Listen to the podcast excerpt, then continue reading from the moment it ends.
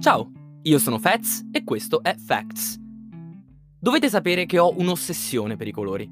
I miei amici si sono accorti di questa cosa quando un giorno, con totale nonchalance, me ne sono uscito con Ma che bello quel maglione grege!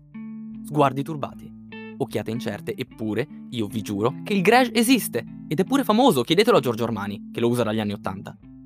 Resta il fatto che uno possa tranquillamente vivere senza grege, o senza sapere che Ottanio e Carminio siano dei colori e non dei pensionati amanti della briscola, ma alcuni colori sono imprescindibili per la comunicazione. I cosiddetti colori base, che sono dei termini generali che comprendono tutte le varie sfumature.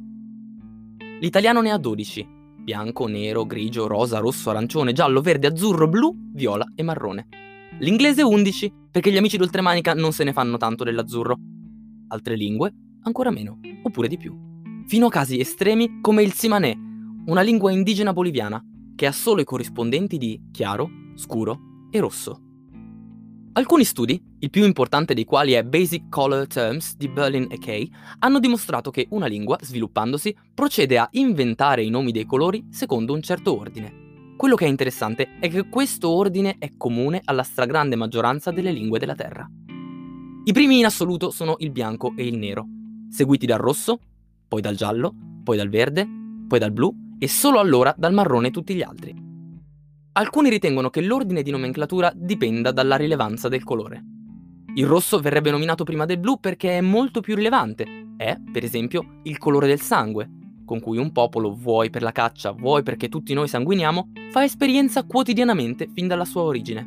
Molte cose poi possono essere ricondotte al rosso. Il terriccio, il manto degli animali, le foglie, il blu invece è molto meno diffuso in natura. Dunque la necessità di nominarlo è meno impellente, perché c'è molto poco da descrivere usandolo. Potrà sembrarvi assolutamente irrilevante, ma non è affatto banale che ovunque nel mondo si definiscano con parole diverse colori comuni. Lo spettro cromatico è, per l'appunto, uno spettro continuo di colori. Non è diviso a sezioni o a zone, perciò a livello fisico non c'è alcuna ragione per cui il verde debba avere un nome e la sfumatura tra il verde e il giallo no, per dire. Eppure, così è. Il perché è ancora oggetto di speculazione.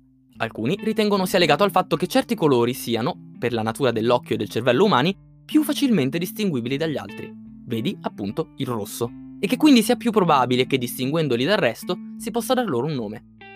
Altri scienziati, però, ritengono che possa essere successo esattamente l'opposto, ovvero la necessità comunicativa più impellente di dire il rosso, nel giro di milioni di anni, avrebbe contribuito a modificare la struttura percettiva umana, rendendola più incline a distinguere quel colore piuttosto che gli altri.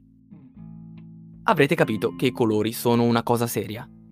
Perciò, in futuro, pensateci due volte prima di chiamare azzurro un maglioncino effettivamente ceruleo.